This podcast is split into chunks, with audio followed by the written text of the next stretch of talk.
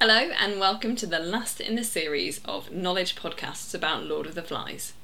We've explored characters, themes, and context, and in this last episode, we are going to consider the principles of writing about language, structure, and form.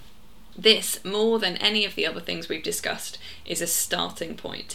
This is not the format for close analysis, but it is a place to give you some ideas about the kinds of things you could learn, ready to be sure you'll cover all the elements needed for Assessment Objective 2. Let's start with language. Lord of the Flies is a novel rich in symbolism. Much of this we've traced throughout these podcasts. You might want to write about the symbolism of Ralph's hair, of the fire, of the conch, of Piggy's glasses, of the significance of painted faces. Golding frequently describes characters' eyes, these are worth analysing in detail.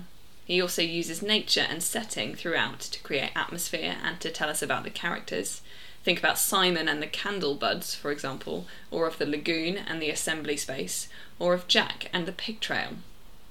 The novel is full of action, and this means that the verbs are significant. When you're learning quotations, look especially at the verbs that Golding uses. The dynamic verbs often tell us a lot about the characters. Think, for example, about Jack's capering, the boys dancing, both of which seem harmless but have sinister undertones.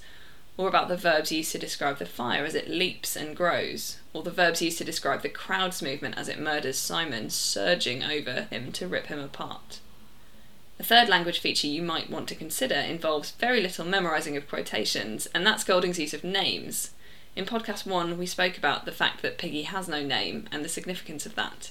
We might think too about the use of epithets, the fat boy and the fair boy, when we meet Piggy and Ralph in chapter one. Jack's name is also important. He wants to be known as Merridew, his surname, rather than the first name that he sees as childish. By the end of the novel, he's known as the Chief, elevated above the others and intimidating. Percival Madison forgets his name by the end of the novel, so lost is his identity. Moving to structure, and here it's important that you make your own decisions about what structural comments are relevant to the question and the task. As a principle, though, you need to be considering the differences between the opening and the ending. Consider the difference between the characters at the start and at the end, how Ralph matures into someone who thinks deeply and understands the darkness of man's heart how Piggy is destroyed by forces more powerful than democracy and the rule of law, how Jack mutates from Jack Merridew to the chief with a painted face.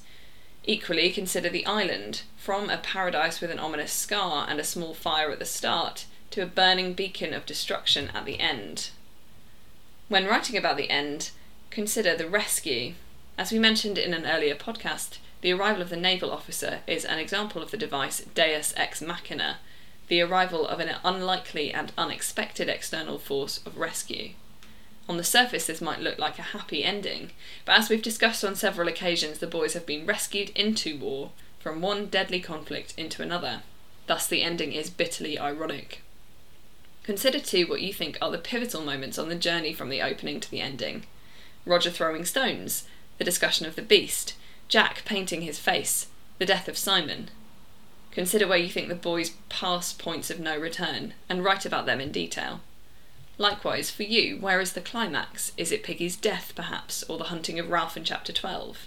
Whichever you choose, write in detail about what point Golding is making, what philosophical idea he's drawing attention to at the climax of the text. Finally, when writing about form, you want to consider the moments where Golding focuses on setting and the moments where he uses dialogue, and write about why he makes these choices.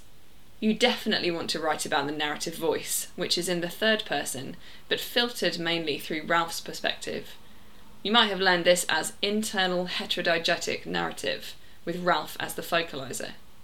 Significantly, this means that we track Ralph's journey from innocence to knowledge, from naivety to understanding the darkness of man's heart, and this draws attention, this formal decision draws attention to Ralph's experience of growing up, to understand the true nature of the human race. A novel that traces a character from childhood to adulthood is called a Bildungsroman, and Lord of the Flies could be argued to be a type of this novel. Ralph's becoming an adult is not about his age, but about knowledge. You could write about this choice of form too, and what it suggests about what Golding thinks it means to be an adult. I hope this gives you a starting point for exploring language, structure, and form. Thank you for listening to this series of knowledge podcasts, which I hope have been useful. Best of luck with your revision.